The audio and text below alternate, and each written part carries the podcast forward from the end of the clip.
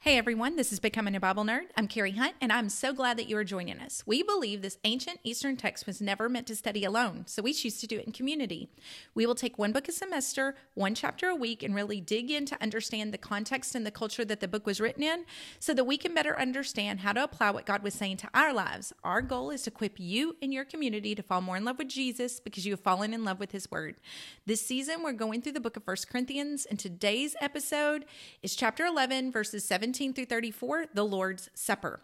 Um, this is the second half. Um, we're releasing both of these on um, the same week, so I'm not really going to go through the announcements. We're going to dig right into the study because there's a lot to cover. And I want to preface this with this is something that I am still learning, but I am excited to share with you what I have learned and share with you some of the journey that the Lord has brought not only Newly and I on, but some of our friends um, that we worship with, and it's been exciting. So we're going to pick up in verse 17 where Paul says, Now I'm giving the following instructions, and I do not praise you, since you come together not for the better, but for the worse. Now remember, in the previous chapter where he talked about the head coverings, he says, Now I praise you because you've always remembered me and kept the traditions just as I deliver them to you. But then he has to bring some correction in. Now, for the following instructions, I'm going to instruct you on some things, and I am not praising you on your behavior. For to begin with, I hear that when you come together as the church, there are divisions among you, and in part, I believe them. There must indeed be factions among you, so that, that those who are approved may be recognized among you. This is all about recognition. Therefore, when you come together, is it not really to eat the Lord's Supper? For at the meal, each one eats his own supper ahead of the others. So one person is hungry while another one is getting drunk. Don't you have houses to eat and drink in? Or do you look down on the church of God and embarrass those who have nothing? What should I say to you? Should I praise you? I do not praise you for this. He's coming down on these people because this is not the heart of Christ to embarrass other people um, and to segregate and to, to bring divisions uh, among each other. And I think I get so emotional in this because I see in so many ways that we are the Corinthians. We're just like the Corinthians, and we we we do we elevate people based on outward things, um, just like all of mankind. So, um, remember the thing to remember that these are house churches. There is not, they did not construct a big building and all of Corinth going to one place. These are churches that are meeting in people's homes and some are very prominent people who live in Corinth just in the church in church history um and and different resources, you find that some of these leading characters that you hear mentioned in the Bible that were of extreme wealth live in Corinth, and these houses had very large dining rooms, and some could hold up to 25 to 30 people, and then the rest would mingle in other quarters of the house. Well, services would have, they would include a love feast, which was like a potluck meal where everyone would come together and share. And this was a large meal that was held at the service. And it would always culminate in communion. The poor to the poor sometimes this would be their best meal of the week and remember we we talked about in one of the other chapters that um, there was suspicion that there was a great uh, there was a great food shortage um, during this time um, also one of the things that i've learned is that part of this culture of just eating together i'm just talking about corinthian dining um, habits is they would display their orator- their oratorical or oratory skills during this time laying around the table. Now, going back to chapter one, we know that this is super po- popular. Um, the people that had the best oratory skills were highly favored, and the Corinthian church is even bragging on who they follow based on their oratory skills. And so you would sit around the table and you would show off um, with your oratory skills, but there was some rules to this that um, only topics could be discussed that everyone could participate in and so it just got me wondering i mean i, I found nothing on this but it just got me wondering if there, that was part of the segregation ooh i need to show everyone how wonderful i am so that my status will rise and i can impress people i can make a name for myself but we can only talk about certain things. So I don't want any of the poor people there that aren't going to know anything about this um, because then I won't be able to impress people with the topics I choose. I don't know. These are just things that are popping in on my head, in my head. In t- typical Corinthian fashion, these this Lord Supper, this um, agape meal, was used to bring themselves glory. Shame on them. The rich held back their food for themselves and selected members. Some of these people were even getting drunk. It's a disgrace. So, moving on in verse 23. Paul goes on and says, For I received from the Lord what I also passed down to you. On the night when he was betrayed, the Lord took the bread, gave thanks, broke it, and said, This is my body, which is for you. Do this in res- remembrance of me. In the same way, after supper, he also took the cup and said, This cup is the new covenant established by my blood. Do this as often as you drink it in remembrance of me. For as often as you eat the bread and drink the cup, you proclaim the Lord's death until he comes. So, what Paul is saying, you got to remember, they didn't have a New Testament where they could read about this and say, oh, okay, in Matthew chapter whatever the lord is telling his disciples to to do this. So paul has talked to them about that and he's reminding them that he received this information from the lord either on the road to damascus or when he was in arabia for three years. Um, and a couple of things that um, um, a couple of things I want to point out is that Jesus commands us. He commanded his children to do this and to remember him. This is one of the only memorials um, that we are commanded to do. And I also want to point out there's there's three things that we need to look at. In a verse 24, he says, Do this in remembrance of me. So we are to look to the past and remember and to be grateful. He goes on to say, This cup is the new covenant. So we are also to look to the present. There is a new covenant, a new establishment by God's blood eh, or by Jesus's blood. And then three, we are to, when we do this, we are proclaiming the Lord's death until he comes again. So we are to look to the future, to our blessed hope. That's something I feel like has been lost in our church culture is anticipating his second coming. It's going to be beautiful and I can't wait and I think it's going to be soon. So, before we go on to the self examining part, I'm just going to share with you, and it's going to be a little while, a personal testimony about the journey that the Lord has taken Newly and I on, along with some friends of ours, um, in rekindling a um, a whole new view, a whole new mindset on the Lord's Supper. So, I'm just kind of looking at my notes because I do want to um, have some order to what I'm telling you.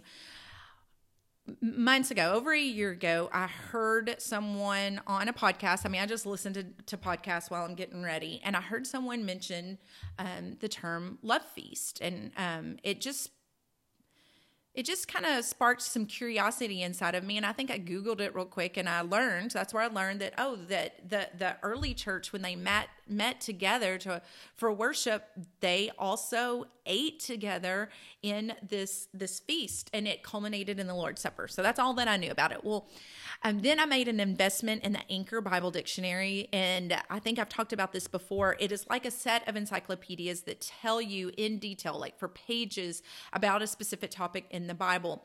And um, the the guys at walking the text whenever i would ask them some theological questions before i teach you guys to make sure i was tracking right they would usually send me articles from this and quoting it and so it's an investment, but I made the investment, got a, a secondhand set. And so that was the first thing that I looked up. Whenever they came in, I was like, oh, I'll look up Love Feast.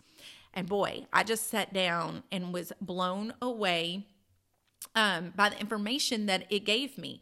But one of my biggest takeaways was how they they they practice this. You know, in the tradition that I come from, you very quickly pass this this platter and in it there's these little plastic cups and on top of it is a wafer. So you just peel everything back and then you wait and the pastor gives you instructions and you take it all at the same time. That's the only way that i knew it.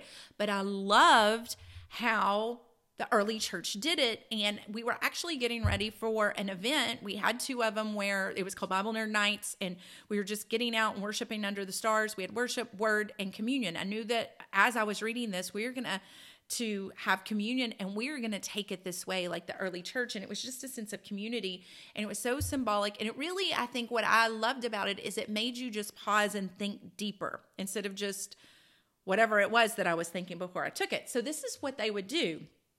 Each individual would pour their own wine or grape juice. This is grape juice but it doesn't really matter. They would pour it and that symbol that that action um, was to them how a, a picture of God's blood, Jesus's blood being poured out to us. But now they're saying, Lord Jesus, I will in return pour my life out for you. So it's twofold. You're remembering the blood of Jesus, but in the action of pouring your own juice, you are making a commitment between you and God to pour your life out as a living sacrifice to Him. And then the bread, I love, I think this is my favorite part. Um, this is unleavened bread and it, it's homemade. And so this is how we, we did it. It's way more tastier than that little stale um, wafer that you get. But they would have one loaf of bread. And while this was a picture of God's body broken for us, so they would remember the past, they were also in the present of the new covenant. Now, the church is one body, one loaf of bread, the picture one, but it's broken off into many parts. And so, as they took it, it was a reminder that Christ's body was broken for our sins, but it was also a reminder that we need to operate as one. I'm one little piece, and that piece, I need to play my role because that piece fits in perfectly with the whole to accomplish the expansion of the kingdom and it's not me and just my gifts being a lone ranger it's it's i need my gift but i also need all these other gifts to accomplish God's kingdom. So, the very picture of the bread is that there's not one person elevated and one person that's going to get the glory and one person that's going to get the attention. It's all of us equally needed to accomplish God's goal. God is literally uh, shattering division, and I'm looking for the word that I used in um, my notes. Um, he he's he's literally shattering this division and this elitism and this um, look at me whenever he gave us the picture of one body many pieces one loaf many pieces. So then they would all take together. They would be thankful and they would take this together. And it was really a special time. So we began after doing this the lord had compelled newly to do this as often as every week. So we are in a season of life where we we are searching um, asking god what our next steps are. And in doing so we we know that god is calling us to something but we were just taking a rest from ministry and we were seeking him. And in that time we had a group of 30ish people say well, what are y'all doing on Sunday mornings? We're like, we're just going to do church um, in our home just for a short season. Um, you know, just seek God and see what's next. And before we even had a Sunday morning, these these um, different families said, "Well, that's what we we're feeling called in that same season. Do you mind if we come?" So, newly when this started, say said we're to do communion every week. I mean, we've told them we don't know what this looks like. We don't know what God is calling us to. We're just in a season of seeking Him and resting, but we know He's calling us back to some basics. We're going to study what the early church did. Um, we've been in the book of Acts for this entire year, and in doing so, we are going to take communion weekly. And He didn't really know why, but that God was calling to this. Well, that created um, some people in the gathering to say, "Oh, well, we've never really heard, thought of this. We've never experienced this." Um, and they were like Bereans, let let's go research. And then the team just started bringing these beautiful truths from church history to life and we began to teach one another and together as a group we've experienced this beauty of something God has commanded us to do. So, we are going to go back to early church history. Um, and what did they do? That was the question that our group asked. That's what we're discussing today. What did they believe? Well, the, for the first 1,000 years, the church was one. You didn't have all these denominations. The first thousand years after Christ died, The church was seen as one. We see this in Acts where Paul is just planning new homes, but it's all one church. He keeps going back. He's collecting money from one, sending it to another because they are all one. It's not Baptist and Catholics and Methodist and Lutheran and non denominational and Assembly of God. It's just the church. It's just people, the Christians following Christ. Do you do you get that? Are you with me? Are you tracking with me? 1000 years in 1054 there was a great schism. I'm not going to go into that. You can research it but that's when the branches started break started to break off. But we are going to talk about that first 1000 years. Communion was at the center of every service. It started off at the love feast. They would all study God's word and, and enjoy singing and praying. And somebody would share a word and they all ate at a table. I don't know if this all, the service might have happened around the table. I haven't discovered any instructions on that, but the meal would culminate with the, the um, communion. So as the church grew, they needed buildings as Christianity grew. And then also, just as society changed, the buildings became more important but the table stayed at the center. I'm getting ahead of myself. So before we dig in, I want you to ask a couple of things. What do we believe about communion? Well, truly, what you believe is your tradition, what's been passed down to you. But this morning, we're going to go back to the Bible, what we know it says, along with early church fathers in history. Um, how often are you supposed to take it? Well, that's usually according to your tradition. How much priority does your your gatherings place on this? And what does your tradition believe about it? How do they practice it? We want to know the truth, don't we? What the Bible says. So, in going back to um, anything that you study in Scripture, if if you want more clarity, it is always good to go to the earliest source of believers connected with Christ. So you had the you had Christ, you had the disciples, and then the disciples started discipling other people, and we have their writings on what they believe. So do you see that when I say early church fathers, these are the the closest that writings that you can get apart from the gospel. So these people are just one, two, three generations of disciple makers um, from Paul and the apostles. And everyone in the early church believed in the presence of Christ um, somehow, in some way, being associated with the bread and the cup. It was more than a symbol to them. And it really was a mystery, and they were okay with the mystery. Couple of things that um, it is called. It's called the sacraments. That includes communion along with baptism. In in some faiths it's known as the eucharist which literally means thanksgiving. So i think that that's a sweet title for it. And in today's discussion what the early church usually referred to it to was the table so I just don't want to repeat myself. So we know that they would gather around the agape meal and it would conclude in the Lord's Supper. And then as the, the church grew, they moved into buildings where the table was set in the front and center of the meeting, and it was called the Lord's table. And it would contain one loaf of bread, wine, and the and, and the word of God, some scrolls, or as things got published, like later in this tradition because it's a thousand years remember? So later scrolls turned into the printed word of god and so the word would be on it but it took center stage and a modest pulpit would be found somewhere off center usually to the left. This is not what i'm talking about is not a roman catholic thing. It's an early church non-divided thing the first thousand years then in 1517, so we know that there was a great schism after the thousand years and things started to change. Now we're going to fast forward to 500 years after that schism.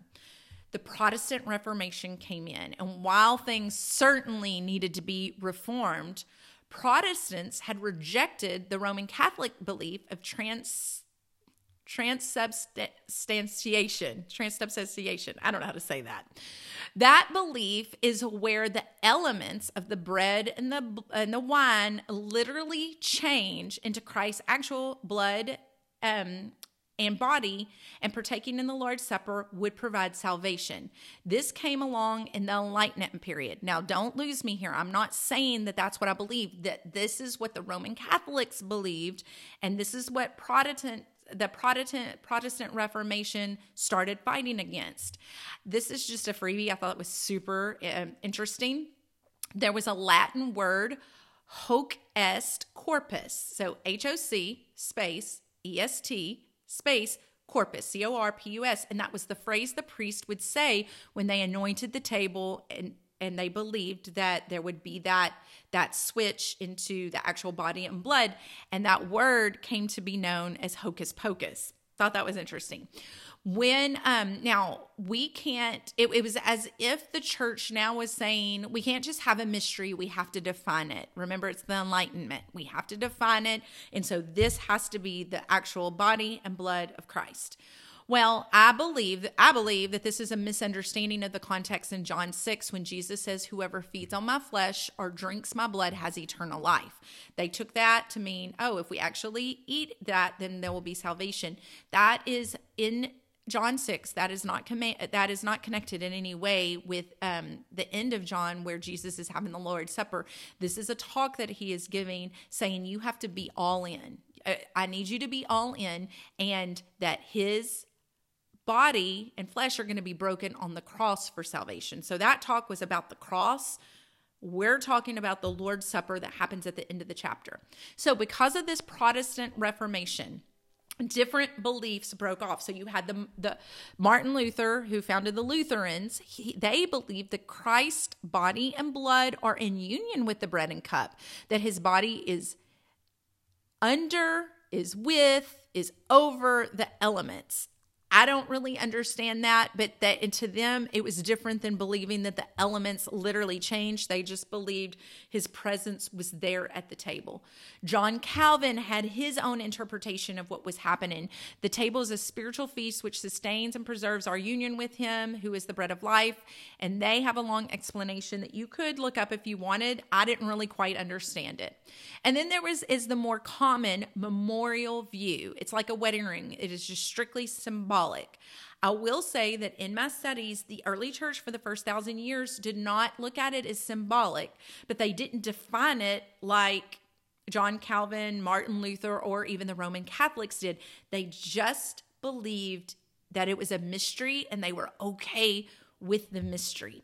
So, in this memorial view, which is prevalent today in most of our traditions, they believe that it was like a wedding ring, that the it just merely is a sim- symbol.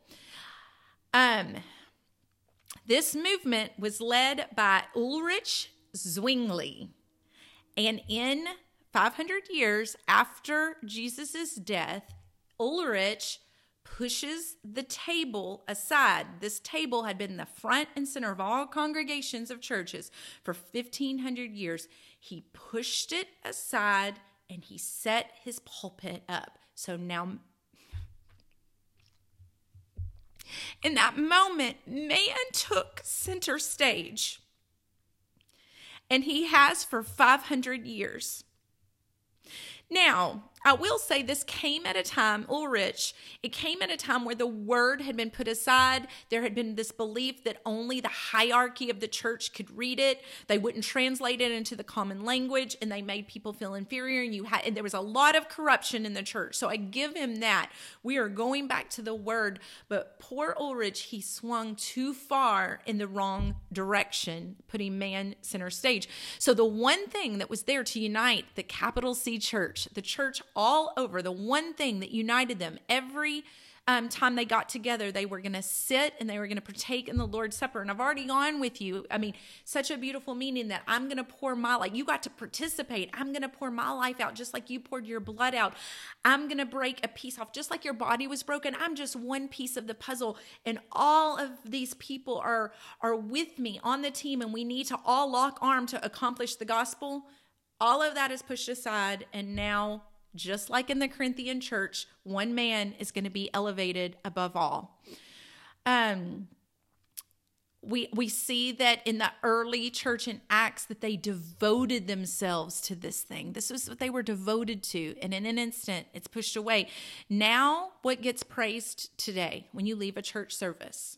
It's, it's very often i mean guilty guilty as charged oh wow that pastor was on point today or oh we have the funniest pastor oh he, he's such a good communicator or the worship team really brought in the presence of god. And, and we give all the accolades to the worship team which don't get me wrong god inhabits the praises of his people. God's presence can be there. But man was never never meant to take center stage. Now francis chan um, I, I started on this journey and the lord had shown us so much. I've already given you all of that history. But i've come across some Francis Chan teaching, and the Lord has taken him on the same journey. And he's a wealth of knowledge because he's several years ahead of this. And I, I do want to say, I was listening to him talk about this, and he read somewhere where Zwingli, Zwingli Zwingli, the man that pushed the pulpit aside later in life, had a, a, regret, a great regret for overcorrecting this much. Guys, the early church didn't have cutting edge concerts. They didn't have um, all the things that we have today. And don't get me wrong, I love a good worship set, but God's presence still permeated their meetings through worship, yes, but also through the table. You can train yourself to come to the table expecting God's presence. And it and I was challenged by this. I was listening to some teachings on Remnant Radio. They, they there's these two charismatic pastors that want to be balanced. Hey, like our charismatic belief system is only a few hundred years old and some of it can get wild and crazy but let's go back to the context of scripture and let's work this out. And one of them the, the lord had taken him on this journey and it's just so exciting whenever you start studying and then you're running into other people and you see oh god is moving throughout the earth. He's bringing awareness he's opening eyes and he's bringing us back to the heart of what he wants how he wants to be worshiped so one of the pastors was explaining that, you know, he had been trained through his charismatic upbringing that God's presence is in worship and you would just feel his presence and be moved. And he's like, to be honest with you, I never felt it the, passing the communion cups, you know, just took it and never thought about it. But in his study, he was like, God, your presence is there. I'm going to lean in and he really began to experience a, a, a, weight of God's glory in taking communion. And so I challenged myself, like, I'm going to lean into this. And I've had the most beautiful moments with the Lord, feeling his presence tangibly in these moments. But it's something just like in worship that you've been trained to expect and to feel. Same thing can happen at the table. And God has commanded us to do this. It's something so precious to him. And the early church for a thousand years did it religiously and not in a bad word. They did it often every single week with it being the front and the center. So, um, I love on on Remnant Radio listening to Pastor Rowntree. He said that he had a friend that would leave some services sometimes and say, "I don't know if God was in that sermon, but he was definitely in the table." For goodness sakes, let's not push communion aside because we have a guest speaker. We have something more important to tell the congregation. Let's let's just move us from the center of the service and let's put the table and what god had wanted back to the center. The early church one church 1000 years didn't try to define it. They just took jesus at his word. This is my body. This is my blood. And they were okay with the mystery of it. The holy spirit was there he was there. Now, I know that some of you are thinking, well, the Holy Spirit resides inside of us, so He's there all the time with us. And that is true, but there's something real and sacred and spiritual happening at the table. I want to show you where I get my thoughts on that. In this passage of the Lord's Supper, there is the Greek word koinonia that Paul uses for communion. In fact, this word koinonia, he has used quite a bit over the past few chapters. Um, he tells us not to have any participation with um, demons and, and works of darkness. That word is koinonia. He he has used it over and over again, setting us up for this one moment. He uses this word koinonia in reference to the Lord's Supper or communion, as we call it it's all the same word. And this word koinonia, get this, it means participation with Christ. That is what communion is. You are participating with Christ. In worship, you're worshiping.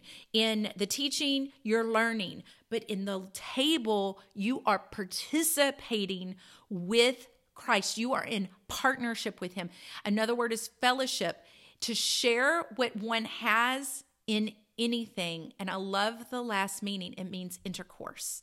Now, intercourse between a man and a woman is a picture of God being our groom and bride. It's it's that oneness, it's that fellowship, it's that intimacy that is like no other. So I don't want us to get freaked out because God gives us a picture of marital int- intimacy to give us a picture of the intimacy that he longs and desires for us.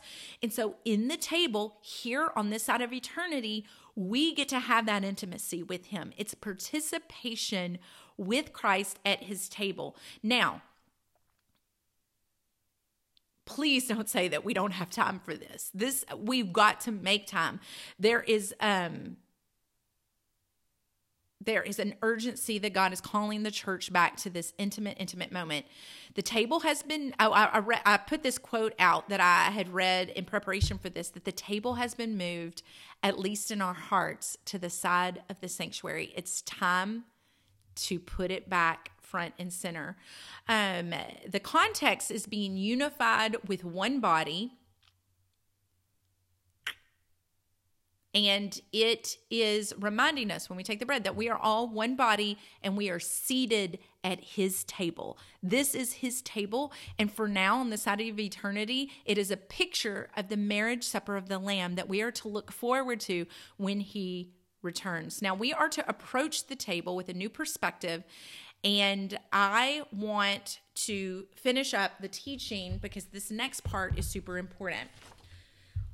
We don't have a lot of instructions on the Lord's Supper. We know that this started as a Passover meal um, for before Christ to remember the salvation that God provided through Moses, leading the children to the um, wilderness. I talked about this um, two podcasts ago. But then Jesus did the last Passover meal and said, Now there's a new covenant, and I want you to do this in remembrance of me on the cross because I am the true salvation. And so since then, people have been doing it often, remembering him. So we know this from the Gospels. There's this Last Supper in the Gospels. We know a little bit about it, what it looked like. And then now Paul gives a warning about it that we need to listen to.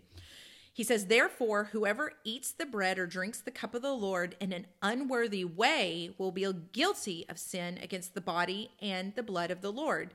So a man should examine himself. In this way, he should eat the bread and drink from the cup.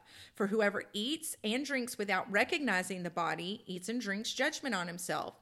This is why many of you are sick among you, and many have fallen ill and have fallen asleep. That's another word for dying. If we were properly evaluating ourselves, we would not be judged. But when we are judged, we are disciplined by the Lord so that we may not be condemned with the world. That discipline is a sweetness, so that you're not condemned with the world, but so that you'll change your ways, repent, return back to Him. Therefore, my brothers, when you come together to eat, wait for one another. If anyone is hungry, he should eat at home so that when you gather together you will not come under this judgment and I give and I will give instructions about the other matters whenever I come. So he's saying do this now and about the other things you wrote about I'll give you instructions when I get there. Let's talk about a couple of things. Um in the last session I said we're to look for, to the past. We are to remember and be thankful for the work on the cross. We are to stay in the present, to, to realize that we are under a new covenant. We are to look to the future. Remember, it says, and um, we will proclaim the Lord's death until he returns. And the last thing was found in this section we are to look within. So we are to examine ourselves because we do not want to take the Lord's cup in an unworthy way. Now, one of the things I want to point out is notice it says don't take it in an unworthy unworthy way. He's not saying don't take it if you are unworthy. That's two different things. It's the way that you take it. You've got to examine yourself. In this context, the unworthy way was remembering Christ's selfless love and all that he had done for us and for mankind, all the while dining with division and emphasis on your own self worth and your own status making other people feel humiliated and embarrassed because they weren't good enough to get into that main dining room and take it and not even saving any for them and being drunk while doing this. We are to love our neighbor. It's about selflessness, it's about love, it's about meeting the needs of one another. Why? Because we are one body. That's the examining that Paul is warning about. Other things that we can examine that has been part of church tradition that are good things are inward things about us. We are to take this seriously. We are to come to the table not um, frivolously, not just routinely, like not putting much thought into it, not um, religiously, but with a repentant, thankful heart. I will say, take the extra step and examine okay, I'm treating everyone here as my brothers and sisters, like if we're part of one body. So if they're wounded, I'm going to go take care of their needs just as I would my own body. But at the same time, I am going to look inwardly. What what areas of my heart, Lord God, expose them? What areas of my heart are not reflecting you? Because I want to look more like you. Um, also, I don't want to just approach this table and um, there there was a testimony at, in the group of friends as we've been studying this. There was a couple that would give each other a cheers, and they got deeply convicted. And I'm not saying I don't know if the Lord was upset with that or not, but in the reverence and the holiness and the seriousness of this, they were convicted and they were like, we're to be doing other things besides cheering each other and making a joke out of it. We are to be really examining ourselves and, and taking this as a sacred, serious moment. Um, bottom line is and in in all of this the thing that i want you to walk away from is that there is a seat at his table. This is called the table. There's a seat for you there. It's for everyone to approach it equally um, as one body. There's not divisions. There's not a man getting the glory. The focus is on the Lord. The remembrance is on the Lord. But then we're also reminded that we are to pour our lives out to be crucified with Christ, that we're one body. So, my brothers and sisters of equal importance. In fact, I need them. I'm not meant to be a lone ranger. So, how can I work better with them? Everyone has a seat at his table, and it's for us to look forward to his return, and it's to remind us that there will be a marriage supper of the Lamb. I hope this made sense. Again, I am still learning. There's so much that I'm learning, but I did want to share the beauty of what God has revealed um, through his word, through the early church in this. So I encourage you, this is also something that you can do at home. You know, I, I, I spent the early part of this year in this new transitional phase um, reading a book that someone had sent me, and it really honestly sat on my uh, dresser for a couple of months until someone else started sending me the same author had was releasing things on on, Facebook, just encouraging words, and someone else was sending me them and saying, God, just what he's saying, I feel like is directed towards you. Well, one day I connected the two. The author of this book, Wild Ones, is the same um, author from these words of encouragement on Facebook. And so when I read it, um, we he was encouraging us that God is calling his I mean time is is getting near and God is calling his church back to its roots, back to the book of Acts. It, it's kind of gotten out of hand um, with celebrity and status, and our church is better than you, all the things that I talked about in episode one.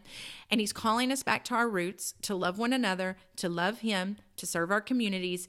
And um, he said, in this, it's a pioneering of people having to bring the church back to that. And so he's talking, it's a letter to the pioneers. And, um, in this every chapter he says to take communion often. So this is something that we can even do in our house um, for our own personal um, time with jesus. I encourage you to do it. I encourage you to approach the table with reverence in your own um, bodies of congregation. If you have a voice into the leadership of your church, if you are in the leadership of your church, I do highly encourage you. You don't have to do it every week. There's nothing in scripture that says you have to do it every week, but I do encourage you to have a different perspective on it. Let's not just see where we can fit it in because we have more important things to do. Let's put, let's make it important because it was important to Jesus. And um, anyway, I hope this this was an encouraging, insightful message for you. I know that has really changed um, my family and my friends and. Um, even um, some other people that we've been able to introduce this to. So um, I'm just excited to share it with you. But I'll see you next week. Happy reading.